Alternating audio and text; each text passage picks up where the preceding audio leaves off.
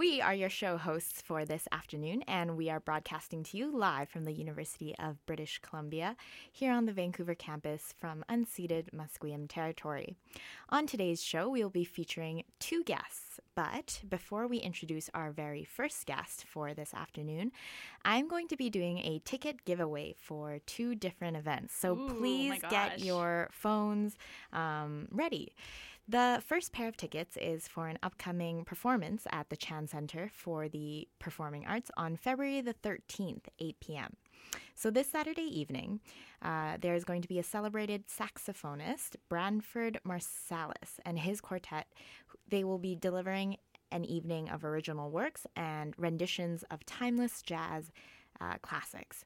So if you are interested in attending this performance, please pick up the phone right now and call into the studio at 604-822-2487.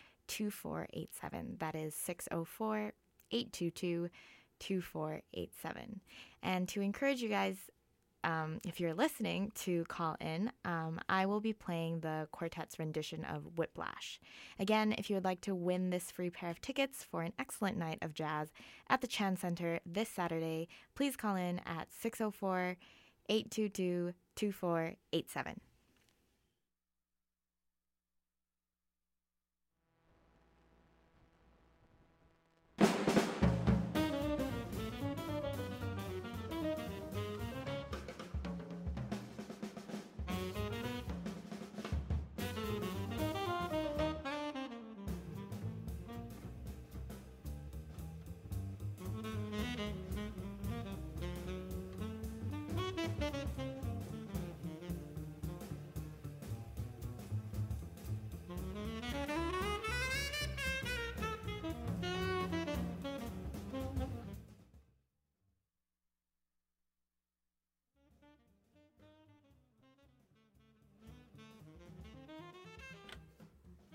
Hi there, this is CITR Arts Report.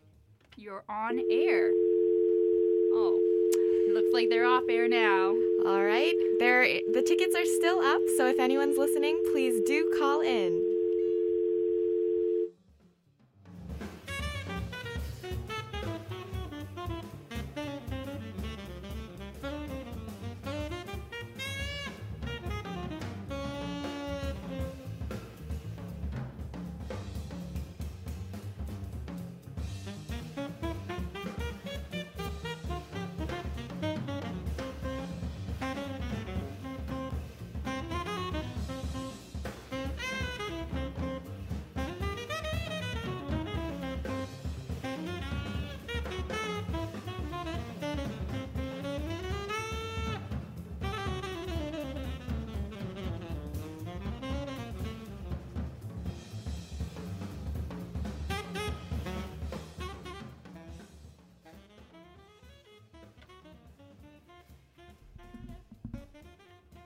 Alrighty, looks like someone is calling in. Oh, yep. And looks like we... Oh, no, there we go. Hello? Hello, this is the Arts Report. Hi there, I was calling about the Branford Marsalis tickets. Yeah. Wonderful. Oh my God, yeah, you made it. You are our lucky winner. Woo, yes. Fantastic. So what we need to do is get your email address so that we can get you these pair of tickets. So if you want to tell us your email address right now, you can. Or if you want, what you can do is actually email us. That'll be much more better. Please email us at arts, A-R-T-S, at C-I-T-R, which is CITR.ca. With your name and your number, which we're going to write down so that we can verify your tickets. Okay, cool. So it's arts, A-R-T-S at CITR.ca. That's right, because we care about your privacy. Yeah, well, that's good. Thanks. I appreciate that. No, thank you. Thank you for listening to the Arts Report, and stay cool. Okay, right on. Thanks. Bye. Bye. Wow, what a wonderful, wonderful pair of tickets we got to give. I'm so happy. Those will be a really perfect kind of event to take your date before Valentine's Day.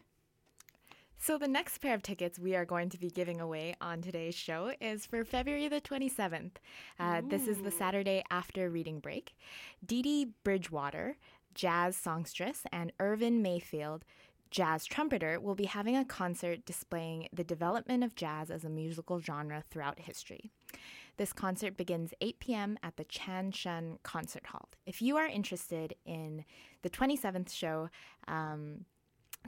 Jazz Show, please call in at 604-822-2487. And to encourage you to call in, we again have a promotional video for this event that's going to be playing for the next few minutes. So if you would like to win a free pair of tickets for an excellent night of jazz music at the Chan Shun Concert Hall on February the 27th, please call in at 604-822-2487. 2487. Yeah, sounds like a really, really good time.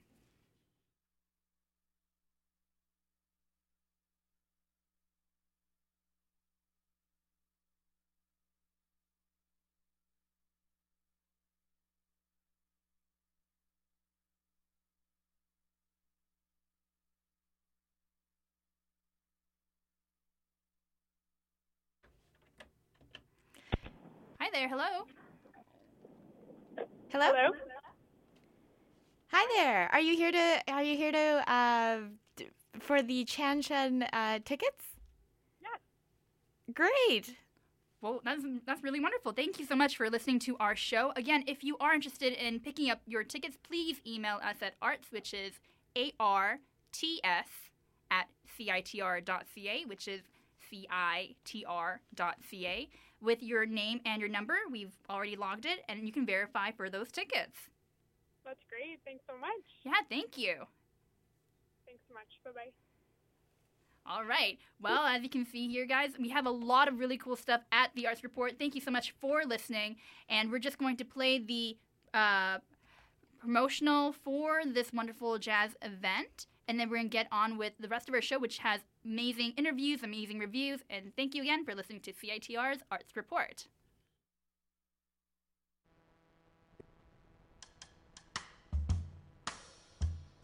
So let us share with you today a little bit about something called the New Orleans Experience, which will be centered around Dee Dee Bridgewater and the release of our new record called Dee Dee's Feathers, with Irvin Mayfield and the New Orleans Jazz Orchestra. We are a 18-piece jazz orchestra featuring a wonderful, illustrious singer named Dee Dee Bridgewater.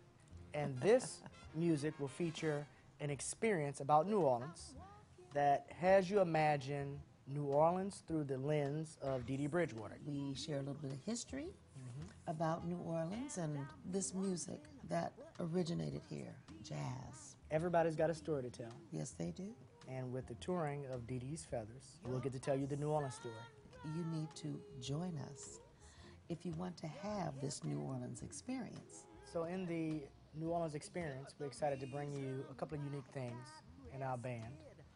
First of all, we incorporated the return of the banjo to the big band. Yes. It makes an amazing sound. Also, we lead with the clarinet in our saxophone section. The clarinet is the top of the party. Cuts through the entire band. When you hear the clarinet in a band, you know the party is getting started. We have 5 trumpets in our band, even a slide trumpet, and now a tuba. That's kind of the musical representation of what the New Orleans experience would be. And at the center of all that will be a wonderful vocalist named Dee Dee Bridgewater. And in this New Orleans experience, we are inviting you to come into the new home of the New Orleans Jazz Orchestra. And that new home is called the New Orleans Jazz Market. Welcome to the New Orleans Jazz Market. Being in a jazz market in New Orleans and us inviting artists from all over the world to come here and share their stories. What do you want Dee Dee Bridgewater stage to mean? To have this capability here in a theater that's you've decided will bear my name is amazing. It's awesome. My dream would be that the programming is going to reflect the melting pot that is New Orleans. We have a new record coming out. Yes, we're gonna be bringing this music all the way around the world. What's our message for those people as we may be coming to their town with some of our music? I think that the general message is that New Orleans is alive and well, and the music is alive and well, and there is now an official home for jazz music in the city of New Orleans. We recorded this in 3 days. This is crazy. What a beautiful studio. What an amazing studio, that old church. It had a certain kind of vibe, a certain soul to it. So everything in the session just seemed like it was right. I also love the way that you like to work. There's a kind of spontaneity that you bring when you're in a recording studio. But it's an organized spontaneity. And I love how you can just come up with a lyric and a story like that. I love the whole idea that people can write about a town, and people can bring a lot of imagination to a place, and they might not have necessarily had to even be from there or really been there. I was thinking about how on Dee Dee's Feathers we say hold on steady. Hold on steady for so many different people can mean a lot of different things, but what did it mean for you? To hold on to your faith and your belief, to keep going no matter what happens. What I was also thinking about the whole time was the fact that, you know, it's going to be the 10th anniversary of Katrina next year. And I just think that it's so amazing that this city, that New Orleans, held on. And doing this album, we are giving a listener a New Orleans, a real New Orleans experience with all of the colors of New Orleans, because it is a colorful place. So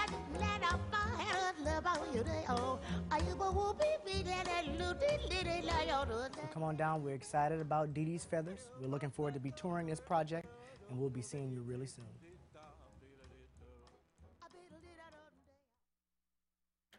We will be right back after a few short commercials. Please stay tuned. Yeah. My name is Christine Kim, and I'm Ashley Park. And you are listening to the Arts Report on CITR 101.9 FM. Thank you.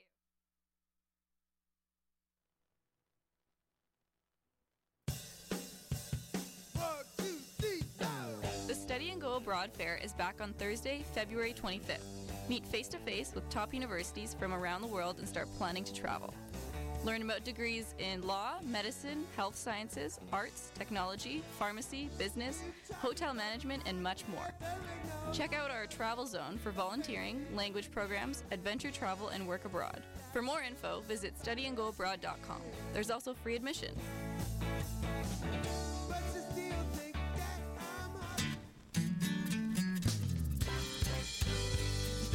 Each year, you and your community show your support for CITR by donating with Fund Drive, our annual fundraiser. Get involved again this year with our theme, Growing Our Cultures. This year, we've got a goal of $40,000 to improve the training and development of volunteers and to support the myriad of cultures represented on our airwaves. You can help us reach our goal, and it's not without perks. By donating, you'll receive cool CITR swag like growlers, LPs, on-air shoutouts, and more. It all starts on February 25th with a kickoff party in the pit and an old-school telethon running all week on air. We're excited. Are you?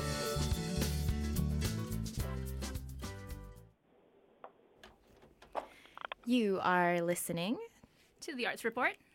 Our first guest for the evening is Barbara Bourget. She is the artistic director of Kokoro Dance and the co-producer of the Vancouver International Dance Festival. On the line with her is co-founder of Kokoro Dance, Jay Hirabayashi. He is the co-founder, as I said, of Kokoro Dance, and Kokoro Dance is one of Vancouver's longest-running dance companies. This company is unveiling their new home in the UBC Woodward building.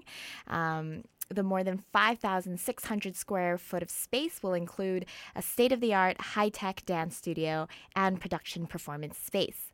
The studios will be made accessible and affordable to the downtown east side and performing arts communities, providing much-needed rehearsal and performance space in a city lacking options for many small and non-for-profit arts and cultural organizations. Thank you so much for being on the show, Barbara and Jay.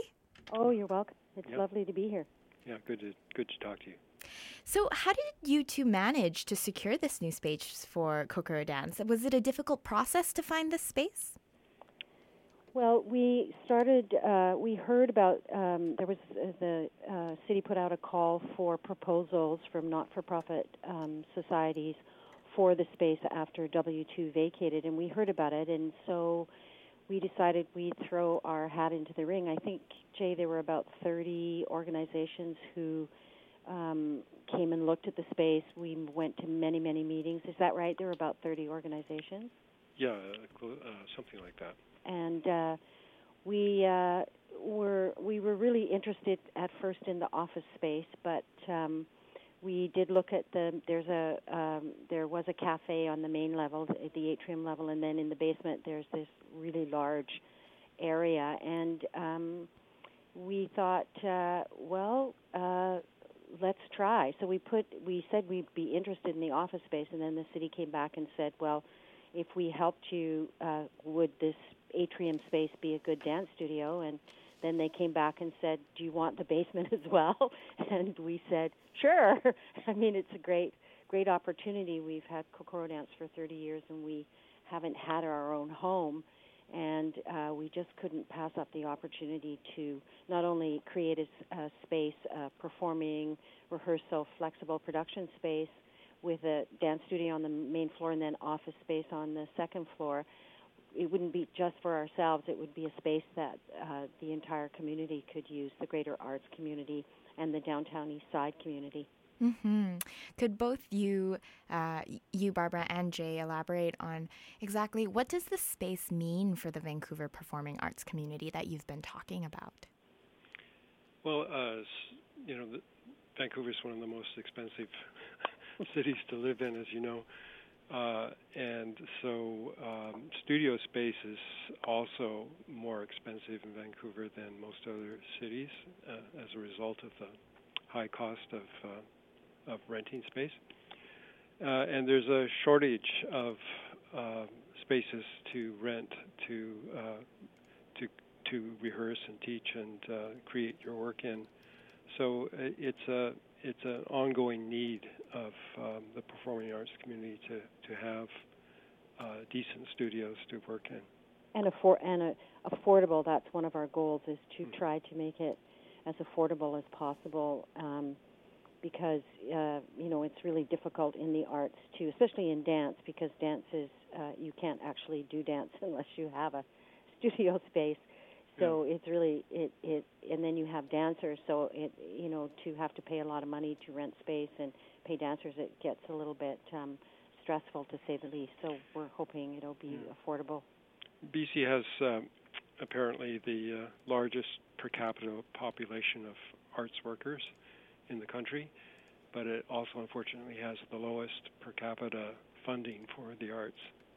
So there's a dilemma that we always face. That's a very eye-opening statistic that I haven't actually heard before, so thank you for sharing that. Mm-hmm. Other than practice space for dancers in Vancouver, how else do you guys envision that this space will be used in the future? Well, we're making it also into the basement. We're also making into a place where you can record music or video dance as well. So or theater, so it'll be of use to music groups as well as dance and theater groups for both creation, rehearsal, teaching, performance, and recording. Right. Purpose. Right, and. Is the design of this new space in the Woodward building reflective of these kind of functions?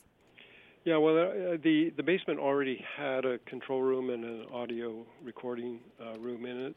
Neither were finished, and there weren't any dressing rooms down there. There were public toilets, but public washrooms, but there was no place for the performers to change or shower. So we're putting in a dressing room with showers and a toilet and sink, and a small servery room for functions, so people can serve beverages from there. And then we are improving the acoustic soundproofing in the control room and the recording room, as well as the main room itself, so they'll be better suited for amplified music and for recording. We're also going to put a sprung dance floor, not just in the atrium dance studio, but also in the basement rehearsal production studio, so that because it's a big space, it's going to be multi-use. So it's not a traditional black box. You'll be able to use the space in different configurations depending on what you want to do, as the whole space will have a sprung dance floor. It's really, really exciting. I mean, it's one thing to be able to, have a show in a space that's already there, but to be able to envision the space changing according to the work that you want to do is fantastic. And we're going to put a grid across the whole top so that lights will be able to be, the whole space will be lit. It's really exciting, and renovations are going to start soon. So we're getting really, I'm excited. You could tell. It's great to hear about the ways that you guys are going to further renovate this space so that you guys are able to use it for all these great purposes. Now, I did hear that more than $500,000 was raised for this project, and I guess specifically for these renovations to take place. Tell me about how this large sum of money was fundraised. Well, we had the support of the city, and they were very interested in helping to make this space not only available but also viable, and they knew that it required a lot of renovations. So they committed to helping us raise the money. So we raised $145,000 through the city's Cultural Infrastructure Fund, and then we were also able to get another $100,000 from the Downtown Eastside Capital Grant program from the city. And then we used those funds and a small grant that we had already from BC Arts Council to match, to get a matching grant from the Department of Canadian Heritage, the Canada Cultural Spaces Fund. So most of the funding has come from government sources, and only about 10% that we had to raise in cash. But we need more money. Yeah. Unfortunately, the budgets that we did were based on the dollar before it had its dramatic drop in value, and a lot of the equipment comes from outside of Canada, so we still have more money to raise. And we are going to start on a fundraising campaign through Kokoro Dance and also through the Vancouver International Dance Festival. And people shouldn't be shy about helping us out because it really is for the entire community, and for the city it will be an enriching thing, I think. Is there a target date for when this space will have its grand opening? Yes. Finally. Go ahead, Jay. Well, the renovations will probably start in a week or so in the basement. We still have to wait for the city to do some demolition in the main floor studio, because there's a concrete stairway that has to be removed, and the city's also extending the second floor slab over where the concrete stairs used to go up to. So, and the city doesn't move quite as fast as we do, so we expect, or we're hoping, that the city's renovations will be done by the end of April, and our renovations then by May sometime. So hopefully we'll be working in the space in June or July. Fantastic. Well, thank you very much for letting us know, and as the arts report, we will definitely be looking forward to that grand opening. We're going to invite you. Fantastic. Well, then hopefully you guys can be sure to give us updates on how the renovations are going, as well as how VIDF goes. Sure. Love to. Yeah, if you go onto the Kokoro Dance website at kokoro.ca, K-O-K-O-R-O.ca, there's some pictures of the architect's 3D renderings of what the studios will look like. Fantastic.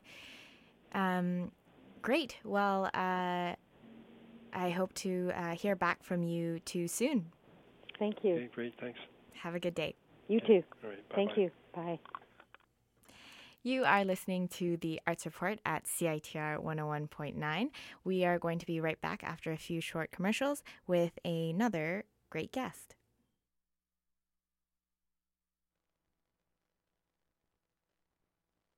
Tune in Sundays from 9 till 10 p.m. for bootlegs and B-sides with your host, Do-Ran, for the finest in soul, dubstep, ghetto funk, and electro.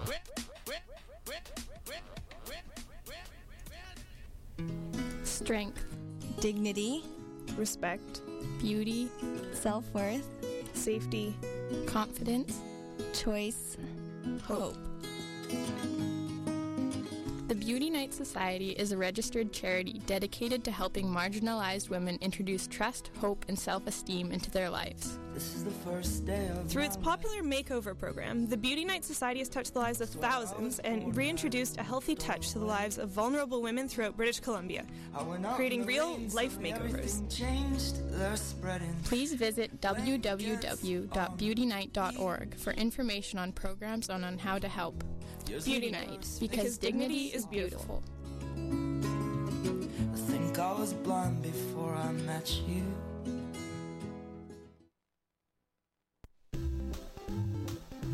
Astorino's is located off Commercial Drive in the heart of East Vancouver. It's run by the Britannia Community Centre and is available to rent for anyone. Some of its features include tall ceilings, wood floors, accessible bathrooms, a stage, and a PA. Astorino's is an accessible space and centrally located. It's ideal for any type of rehearsal, information session, dance classes, arts and craft sales, rummage sales, community events, and of course, shows and dancing.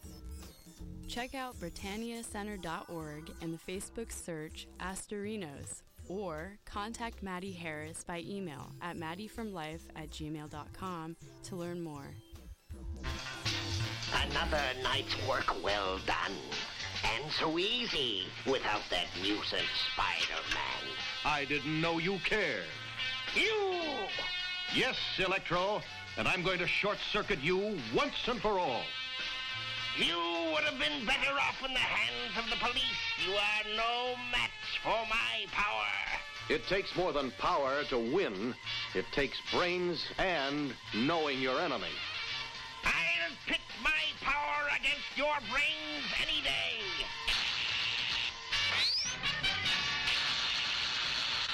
What was that? That, my thieving fiend, is the result of brains. Use your brain. Turn off all the lights when you leave a room. If every household in BC turned off one light bulb for 4 hours a day for 1 year, it would save enough electricity to power all the homes in Mission for an entire year. This Power Smart Play brought to you by BC Hydro Power Smart and CITR 101.9 FM.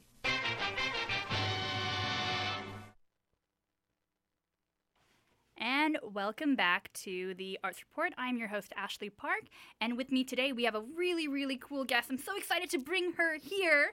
We have Miss Alex Miller. She was from Eurydice, which we've all kind of told you how amazing it was. It was a UBC theater and film production, and if you did get to see the show, which I highly recommend people did, and a lot of people actually turned up, then you would have seen the wonderful, wonderful costuming. She is the costume designer of that show, and thank you so much for joining us here today. Hello. Thank you for having me. Hi. Yeah, so first of all, wow.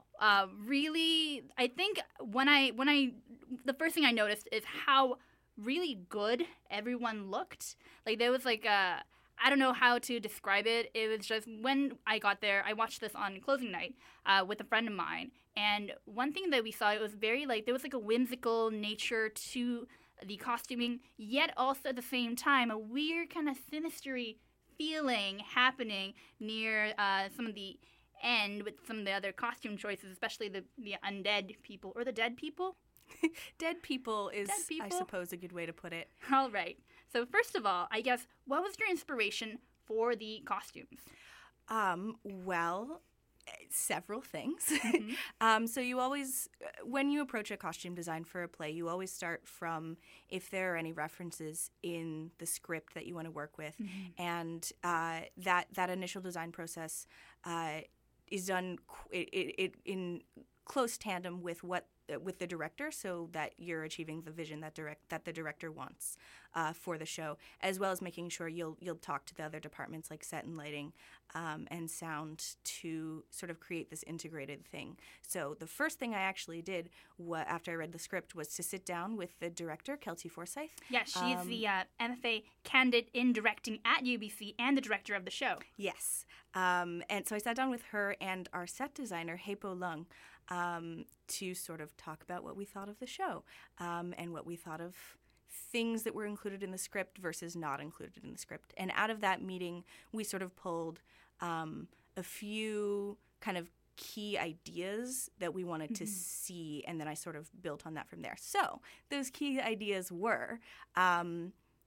throughout the play, there's a lot of references to water, which is, I think, the biggest thing that I played up. There's, in the set design, a huge water pipe on stage, as well as the elevator that has practical rain coming out of it. So I wanted to do something with the costumes that made it seem like they were interacting with their environment. So what I ended up doing was a sort of paint effect on... all of the characters who are in the underworld, so that it looked like they had been water stained, basically. Mm-hmm. So it was coming from the idea of what is the underworld like. It's very wet. It's very cave-like. So you'd get mineral deposits and just staining of things. So that's the biggest and coolest idea that I had. Other things from that were the idea for the sort of overworld, we call it, the characters who are alive when they're alive. There are a couple of time references in the script that sort of place the story in a vague kind of mid-1900s area of time. Yeah, I did notice that. Yeah, so that's something from the script references that I used as much as I wanted to or didn't. And the other, I guess, big image that we worked with was there's a reference right at the beginning of the script that the underworld should not resemble the Greek underworld so much as it should resemble Alice in Wonderland. Mm-hmm. So that is actually where the three stones came from. What Kelty and I wanted to do was really punch them out and distort their shapes to be something less humanoid and more stone-like, I suppose. Yeah, I did notice, like, I think, like, the skirts had, like, a huge kind of, like, I don't know the technical term for it. It's tulle. Ooh, tulle. That's what you'd make tutus out of for ballet. It's a very stiff material, and depending on what you do to it, you can get volume, basically. So... for the stones, I actually have 3 pictures of rocks on my computer that I just pinned up on the board and tried to make the shapes kind of go with that. So you use the tool and you pat it out to like a big boulder shape or kind of a really pointy shape. It's a very cool material to use for that. Listeners, you may not be able to see this, but you can still look at the pictures. If you go to UBC Theater's site, they do have a pages linking to Eurydice. I'm looking at it right now. What you've done with this kind of material is, you mentioned that you painted it. Mm-hmm. How different was this kind of painting style, I guess, in comparison to the underworld denizens? Well... pretty similar, honestly. The stones, as well as the chorus of sort of underworld folks, are quite closely linked in my mind in terms of their sort of role and function, where they fit in the world. So I did end up doing a rather similar technique for both of them, or rather I got some paint references and made my assistants do it for me. So I had two really helpful assistant designers who I basically passed on all of the painting stuff to, Megan Laverne and Christian Lovell. So props to them on that. I guess then one person that does actually stand out that's a little more different than everyone in the underworld is actually the Lord of the Underworld, which is a small child. Mm-hmm. And I saw what you did with him, and I wanted to ask, and if you didn't see it, spoiler alert, why stilts? Why stilts indeed? Why stilts? That was Kelty's decision, actually. So in the sort of plot of the show, the child Lord of the Underworld comes on sort of in the middle and has this conversation with Eurydice, mm-hmm. And she's like, oh, you're too small, for various reasons. Mm-hmm. And at the end he says, oh, I'm growing, just you wait and see, basically. So he leaves, and then he comes back and he says, well, I've grown. So Kelty decided to put the actor on stilts, which then I had to design around, which was, mm-hmm. Because I am a person interested in the practical side of this as well, I did quite a lot of the sewing and construction on it. That's, I think, more my area of interest than design, mm-hmm. even. It was definitely a learning experience trying to do a fitting on someone on stilts. That is true. Yeah. I noticed that you went with a fire motif. So it looks like his legs are on fire. Care mm-hmm. to explain? Well, it's hell. It was... The actual idea that came out of was that I wanted to sort of reveal throughout the play that this is a really sinister character through the use of color on the costumes. So this is the actor comes back in sort of three different forms of the same character, and each time he has a little bit more red on his costume. Mm-hmm. So I had to make the last one really stunning, and the fact that it became flames was almost not part of the design. It just sort of happened because of the material we were using. Mm-hmm. It just looked right, so I did it. Then I guess what would the contrast be? Because you have the stones, you have the underworld denizens. They are all kind of gray, almost washed out, like you mentioned. Cave, wet. What was your plan for Orpheus? My plan for Orpheus was... similar to my plan for everyone who was alive at one point, mm-hmm. anyone who isn't like the stones and very, very dead has a pop of color to them. So Eurydice and her father, who are dead for most of the play, retain some characteristics of being alive, so they have a little pop of color. He's got a bright bow tie. She's got a bright hair bow. Mm-hmm. But for Orpheus, I needed him to both be colorful so we know he's still alive, but also look sad and like he's in mourning for Eurydice. So it was very much a balancing act of what color evokes life but also sadness. So I ended up taking him through a sort of series of colors. So in the beginning of the play, he starts out in like yellow and sort of a bright green, very matching with Eurydice's costume, and he slowly gets more teal and more blue until finally at the end of the show he's quite gray. Mm-hmm. Mm-hmm. And I saw your sketches for the designs of the costumes. So what is your process? Like you said, you have kind of an idea in mind. How do you go about actually designing? Good question. For me, it's fairly similar through, I think, all designers, but for me, my process is I need to start by talking to the director and seeing what the director is really sure that they want to see in mm-hmm. the show before I feel like I can make any sort of strong choices, because yes. I don't like to fight with directors because you can't get anything done. Yeah, so I start with that, and then I go actually to Pinterest. I do something called mood boarding, which people used to do by cutting things out of magazines and actually gluing them up somewhere, but now we can do on the internet. So I'll just make a Pinterest board, and I'll start by searching things that are referenced in the script. So Alice in Wonderland, the Underworld. Kind of the time references that they gave me with that sort of mid-1900s look, and whatever sort of looks right to me, I sort of play on that, and I'll start searching weirder and weirder things. I ended up in the world of goth makeup and like cyberpunk makeup at one point. Uh-huh. So it gets a little strange. So once I've done all of my once I've got all these pictures in my head from other sources, I sort of just think about it while I'm, washing dishes for the next week or so. And when I feel inspired, I start sketching. And often the night before I have a design presentation, I have to get really inspired. Anyway, so I'll do some pre-sketching. We'd have periodic meetings to see where the design is at and get feedback from the director and other departments.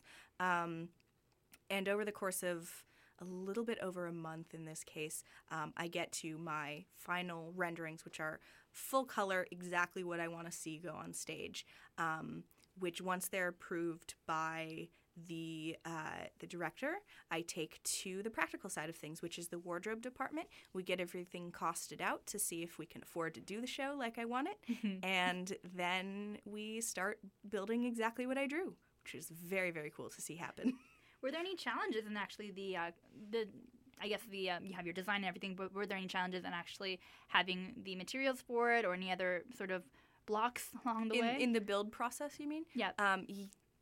Well, there always are. Honestly, this is the smoothest show I've ever experienced. I think a big initial stumbling block was that we could afford to do the costumes for the show if we did basically no hair and makeup. But I wanted to do some hair and makeup. Yeah, I wanted to talk about that too. Yes. Okay, well, I'll make this brief then. So what I ended up doing was going through the stock that we have, which is pieces that are already built that we, don't mind parting with since I'm going to paint so much on them, or fabric that we have in stock for whatever reason that I might be able to use to build the things rather than buying it. So that was a big initial challenge. Other than that, the thing I found that took up the most of my time was that the chorus, it was very difficult to design sort of preliminarily because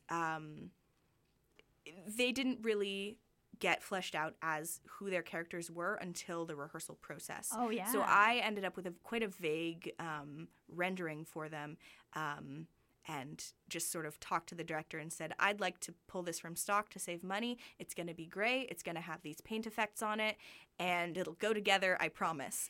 And she said, okay. Mm-hmm. And then I did it. But it took about a month of throwing things on dress forms and staring at them and shaking my head and doing it all over again. Talking a little bit about makeup, I really enjoyed the bold kind of almost like patterns on the faces of the stones. Mm-hmm. What was your intention behind that? It was the distortion thing again. Mm-hmm. I wanted to do something on their faces because the rest of their bodies were so busy with the costumes and the paint details on the costumes and the shapes. So I needed to do something with their makeup that was weird and cool. But I didn't want it to emphasize the features that are traditionally emphasized by makeup. So typically you'll do the eyeliner, the eyebrows, the highlight or the blush on the cheekbones and the lips, right? But instead of doing that, I put some weird shapes on their faces that made them look like they were different shapes. Mm-hmm. So there was the one I thought was the most effective in doing this was the loud stone. She's got a big sort of triangle down the middle of her face. Yes. And it made her face look quite thin and pointy in a way that it isn't actually. Mm-hmm. And again, if people are interested in seeing these really cool design choices, you can see them at UBC Theater's website. And one last question. Mm-hmm. What was actually one of your favorite costumes for the show? Oh, and also this last question, too. Can you tell me how you guys got the rainy elevator to work, or is that stage magic? Because I really wanted to know how you guys did that. I don't know. Oh. I can tell you what I do know about the raining elevator, yes. Which is it really rained. There was real rain. Yeah, okay. First of all. So that's, stunning. I know it was really difficult because one of the carpenter who was in charge of doing it was complaining about it all the time. I know there was a water tank in the top and a water collection unit at the bottom, and some of stagehands had to fill it at some point, I think. Okay, that's all right. Yeah, that's all I know. That's all right. I just really want to know if it was real or if my eyes were deceiving me. It was real water. Oh, yay, that is so cool. UBC Theater, wow, prop. Yes, and just very quickly, I have to say my favorite costume was on the lead. She had just this totally precious dress. The Stones are a very, very, very close second, but the lead had this totally cute little gray dress that I just thought like fitted her to a T. And what was that inspired by? I wanted to have some kind of dress that made her look, again, sort of mid-19th century, but more importantly, very young and vulnerable. So it's got a huge Peter Pan collar, which is something that one usually associates with children, and it's sleeveless and it doesn't look very warm, which is sort of in contrast to a lot of the people in the underworld ended up in sort of sweater sorts of things. So I think it really highlighted the sort of emotional situation she was in. And I was very pleased with how it was executed. Yeah, same here. Again, very, very beautiful. And for people who are interested in maybe watching an upcoming show from UBC Theatre, what do you guys have planned? On deck, we have Arabian Nights, which I cannot remember when it's opening. I want to say end of March. Very, very soon. It's a play by Mary Zimmerman, and the costume design will be by Nicole Bairstow. It's directed by another MFA directing candidate, Evan. Oh, goodness, I can't remember his last name. Evan. Wonderful guy. Anyways, thank you so much for coming onto our show today, Alex. And really, again, great work on Eurydice. Amazing show. And also, we're looking forward to seeing Arabian Nights, which is coming up very soon.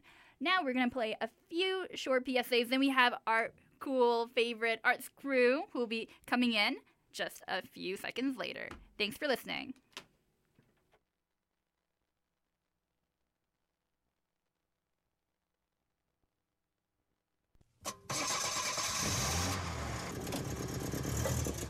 There's only one way that old clunker is going to make you feel good again. Donate it to Bullying Canada. Check this out. Free towing or pickup of your old vehicle, a tax-deductible receipt, and a super easy process. Online at bullyingcanada.ca. Get rid of that old vehicle and feel good about supporting real solutions for change in your community. Donate your old or used vehicle to Bullying Canada today. Full details online at bullyingcanada.ca. Thousands of opinions are at our fingertips, but are all opinions informed? Does your information have a source? Is your social feed based on fact? Only facts can uncover the truth. Professional journalists are committed to balanced and non-partisan reporting, to independent commentary. They cut through the spin to give you the information and perspective you need. Journalism is essential to democracy. A watchdog over the powerful, an independent voice. Journalism is more important than ever. All right, welcome back to the Arts Report, everybody. Just so you know, Sharing Science is not on today, but it's okay. They'll be sharing science again next week, because next week is reading break. But anyways, this is the Arts Report. I'm your host, Ashley Park, and I'm joined by my really cool, really awesome arts reporters. Well, I made it here anyway. Jake. Hi. I'm Andy Ta. Jake, I need your full name. Oh, Clark. I think that's right. Yeah. Anyway, guys, you guys have something really, really cool for us today. Why don't you go first, Jake? Well, I'm just here to give the obligatory plug for the Norm Bouchard Theater in the old Student Union building. And it's been an interesting course of events for the Norm recently, because there's been a debate within the Film Society, who run the Norm, about the lack of representation by contributions from female directors. And that's been considered. And actually, they started it this Sunday with a very strange double feature of American Psycho and The Slumber Party Massacre, both of which were directed by women. Yeah, really. And they continue that through this week. Today there is 13, which, very interesting story behind it. Two of its stars, one of whom is Holly Hunter, actually wrote it as a comedy, and then the director thought it would be best reimagined as a drama. It became actually it's a really bizarre coming of age story. And it can be pretty chilling at times. So it was written, directed, and stars women. Mm-hmm. So there is that. And tomorrow there is But I'm a Cheerleader, which is... Oh, I remember But I'm a Cheerleader. Yeah, it's a comedy. As far as I understand the principle, it's this very wholesome young lady who gets sent to a reprogramming camp for gay people because... You know, some people do that, and that's really a terrible thing. Yeah, I think they were trying to convert her because they believed that she was a lesbian. Yeah, but at camp, like, I think there's a twist on it. Doesn't she become a lesbian at the camp, or I'm not certain that would be. Spoiler alert! Oh, yes, she does. Oh dear! Well, I've not seen the movie, so I wanna see how that pans out. It's a cult classic. I definitely think so. So is 13, and that is just a fragment of the programming, but I will not be able to make an informed decision on it because I will not be here for the weekend, so I wouldn't want to plug a show that I couldn't be at. But I definitely say the Norm. This goes through the entire weekend. They do not have any features on break week, though. Okay, yeah. All right. Is there anything else that we should know about? Not at the moment, no. But we'll be back next Arts Report. We will tell you about the new features coming into the Norm. All right. We're reholding schedule. Oh, that's really cool. We're going to now throw the ball over to Andy Ta. Hi, guys. So last Wednesday, me and Ashley, we went to see a play called Huff, directed and starring a guy named Cliff Cardinal at the Fire Hall Arts Center Theater. Yep. Yeah. So Huff is about a teenage boy who lives on a reservation. It's the 80s, even though it references the Sega Genesis, which came out in 89. I looked this up. It kind of follows... still the 80s? Still the 80s, 89. It's kind of like a late 80s. Late 80s, yeah. And it follows this teenage boy and following the suicide, actually, of his mother. And, you know, there's a bunch of characters, and Cliff Cardinal plays them all. In particular, he plays also the two brothers. You know, he's an older brother who possibly has fetal alcohol syndrome, sexually abusive, and he has a younger brother as well, who is kind of this precocious kind of kid. Is a bit immature, but they're in this together, right? They share a kind of addiction. Would you say that? An addiction to airplane fuel? I thought it was, like gasoline. Like gasoline, yeah, huffing, like huffing, right? So so it's, okay. This was the thing. That's quite, yeah, it is. Yeah. So, yeah, there's a kind of danger, I think, in a play like this, insofar as there's a way that the audience can just see it and they'll be like, wow, this is terrible, and they'll compartmentalize it, right? They'll look at it and this doesn't concern me because it's so far away. So let's talk about some of the ways that maybe Cliff Cardinal kind of goes about combating this potential. Let's talk about humor. Let's talk about humor. Right. So I think we both laughed a few times in this play. I think I laughed a bit more than you. Yeah, you laughed a bit more than me. Yeah, and I think the audience laughed a bit more than both of us. Yeah, that's true. The audience did laugh a little bit more than us.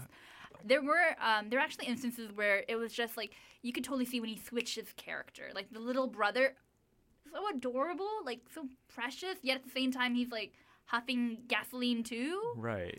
Yeah, it was like kind of like weirdly tender, even though it's such like a, oh no, this little kid's huffing gas, but he's like, yeah, do it again. Yeah. I mean, did you feel like kind of guilty, I think, laughing at in some of these situations? Sounds profoundly disturbing.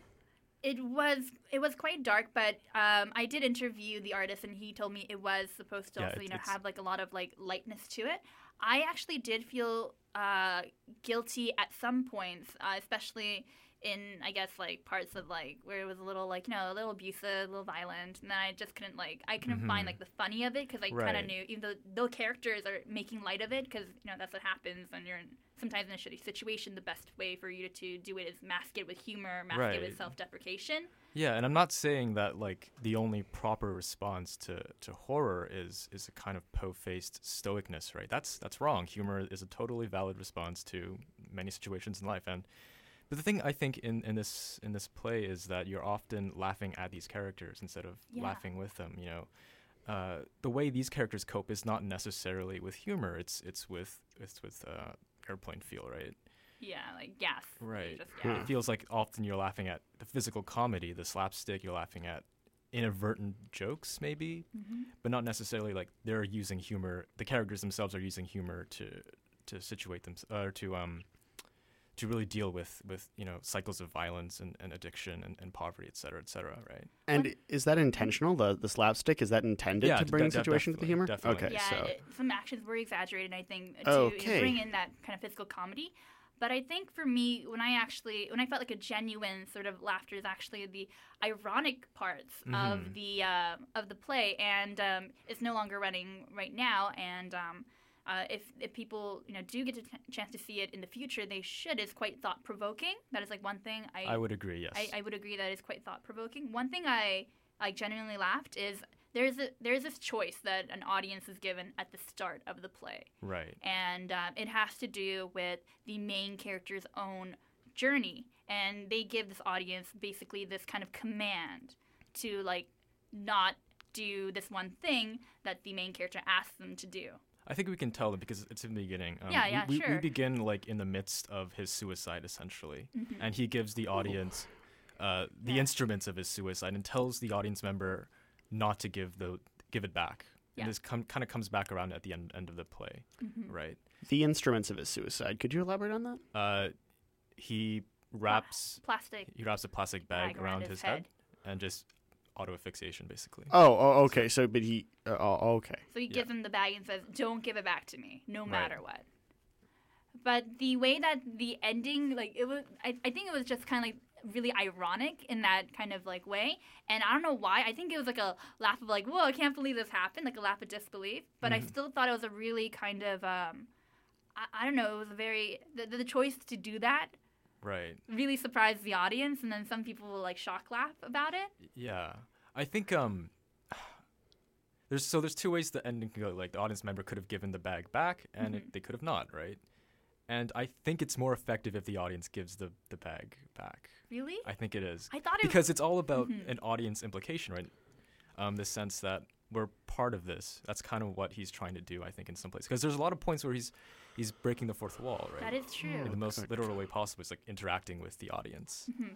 One thing I really did like that he does with interacting the audience is that we're seen as quote-unquote imaginary friends or spirit guides. Exactly, yeah. Yeah. And I did like that kind of like feeling that we're there, but also there unless like the characters believe it. Mm-hmm. And one thing I do have to commend is his use of body language.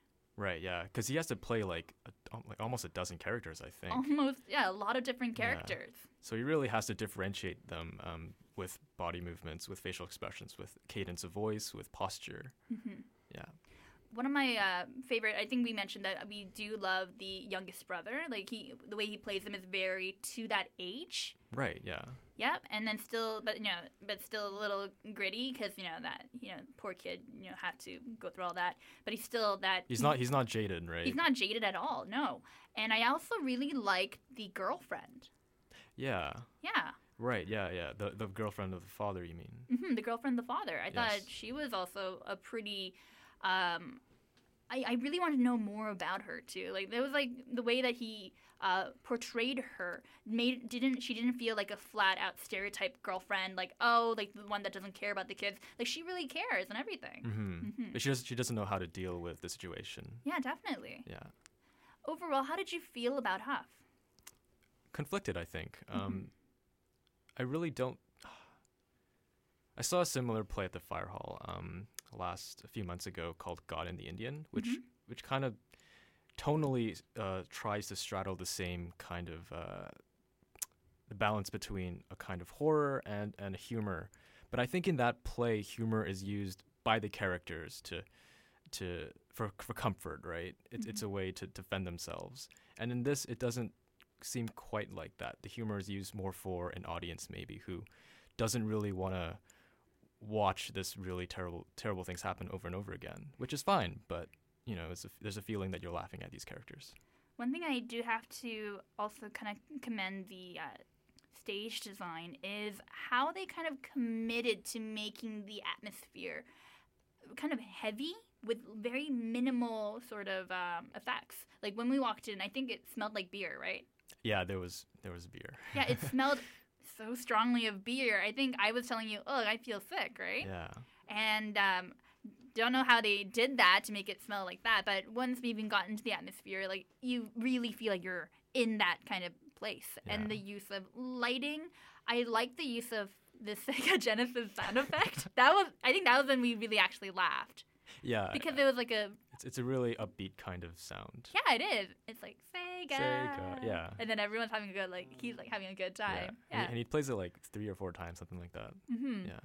So you do get that feeling of like childhood. You do get that feeling of lightness during those times. But at the same time, it was... The humor was kind of, at points I felt disoriented by the humor instead of like enjoying it. Like when it was like, this is the punchline, I'm like, I don't know if I can feel it like it's a punchline. Right. Yeah. It doesn't feel right to laugh at some of these things. Yeah. And maybe it's because. And maybe that's the point. You know, it's about guilt laughter. Mm-hmm. You know, implicating the audience. Mm-hmm. Anyway, Huff, a very, very strong, emotionally charged show. Both of us, we had a lot of feelings about it, which is always pretty, like, I think that's what theater should aim to do, like, to give you that kind of, like, feeling, to give you that kind of thought and that foray into this kind of world. Like, because you never want to leave a show and be like, I didn't think of that at all. I have no opinions. I have no feelings. No whatever, like, apathy. That's not, like, right. Yeah. So I think it did what it did in creating that kind of emotional, like, toll on both of us. And I think we're going to carry that with us. Yeah, I thought about it a lot over the last week or so. Mm-hmm. It was a pretty strong show, and I did enjoy it. When I have to look at it in retrospect, at that point, I think I felt really buffeted by it. Right. Because again, yeah, the atmosphere, you have all that kind of things at once. And now that I'm like kind of stepping back and revisiting it, I can definitely appreciate the choices that they made more. Right. Yeah. I think I agree with that totally. All right, yeah. Well, anyway, it's about 6:05. Just so you guys know, thank you so much for sticking with us, the UBC CITR Arts Report. Just so you know, next week it is reading break. Are you guys doing anything for a reading break? Reading. All right. Okay, Andy. All right. That's good, but... Jake, are you doing anything for a reading break? I'm also open to some reading, but that might take a back burner to my activities. I'm going up to Whistler. My family's coming out from Ontario, so that'll be lovely. That's actually, to be honest, that was one of the reasons why I came out to BC was the Arts One program and access to Whistler. Nice. And it's like the best time to do it. Like Whistler actually has snow. Oh yeah, it's lovely here, and it's compared to Ontario right now. Ontario just has slush, so you can't do much skiing there. But yeah. It's going to be quite a time. What about you, Ashley? Oh, well, thank you for the question. I'll actually be flying down to Los Angeles for a reading break to help the fam, not to, like, enjoy the weather or anything like that. No, gosh, no. But anyway, Put some Randy Newman on the stereo. I love L.A. Yeah, maybe I should. That can be on my iTunes when I'm, like, going down playing. Anyways, so reading break is coming up. Hopefully everyone has a really lovely reading break. In addition, Valentine's Day is coming up too, and I don't know if you guys know, but there are actually some guys going around singing to girls and giving them roses. Really? When I did that, I think they tried to put me in the hospital. No, yeah, really. They were like going around singing and giving roses to people. Oh, and nice. I was wondering how UBC, you know, does Valentine's Day. And what best to ask than other UBC students? How do you guys do Valentine's Day? In Arts One, we have candygrams. Oh, that's sweet. So that was actually quite nice. I know I'm single, so Valentine's Day is what it is for me. Mm-hmm. What about you, Andy? I don't think I've ever done Valentine's Day. So yeah. Really, you've never done it? Mm-hmm. It's commercial holidays, man. Yeah. I don't know. Okay, I'm sorry. This is going to be an Andy versus Ashley moment, but Jake, feel free to choose a side. But I personally think that Valentine's Day, I'm going to be for Valentine's Day. I know it's commercialized, but it also gives people kind of the push to do something maybe that they usually normally don't do for their partner. Like maybe they're like, I've always wanted to do something, but I felt super awkward about it. But everyone's doing it. I can just jump on that bandwagon and, you know... Oh. There's nothing wrong with, like, the peer pressure of Valentine's. Appreciating that somebody. Sounds more like an I was drunk excuse. No! Doesn't it a little bit? Oh, my God. Like you know, I wouldn't normally say I love you, man, but, you know, since I had, like, 5 beers and half a bottle of Jack, I love you, dude.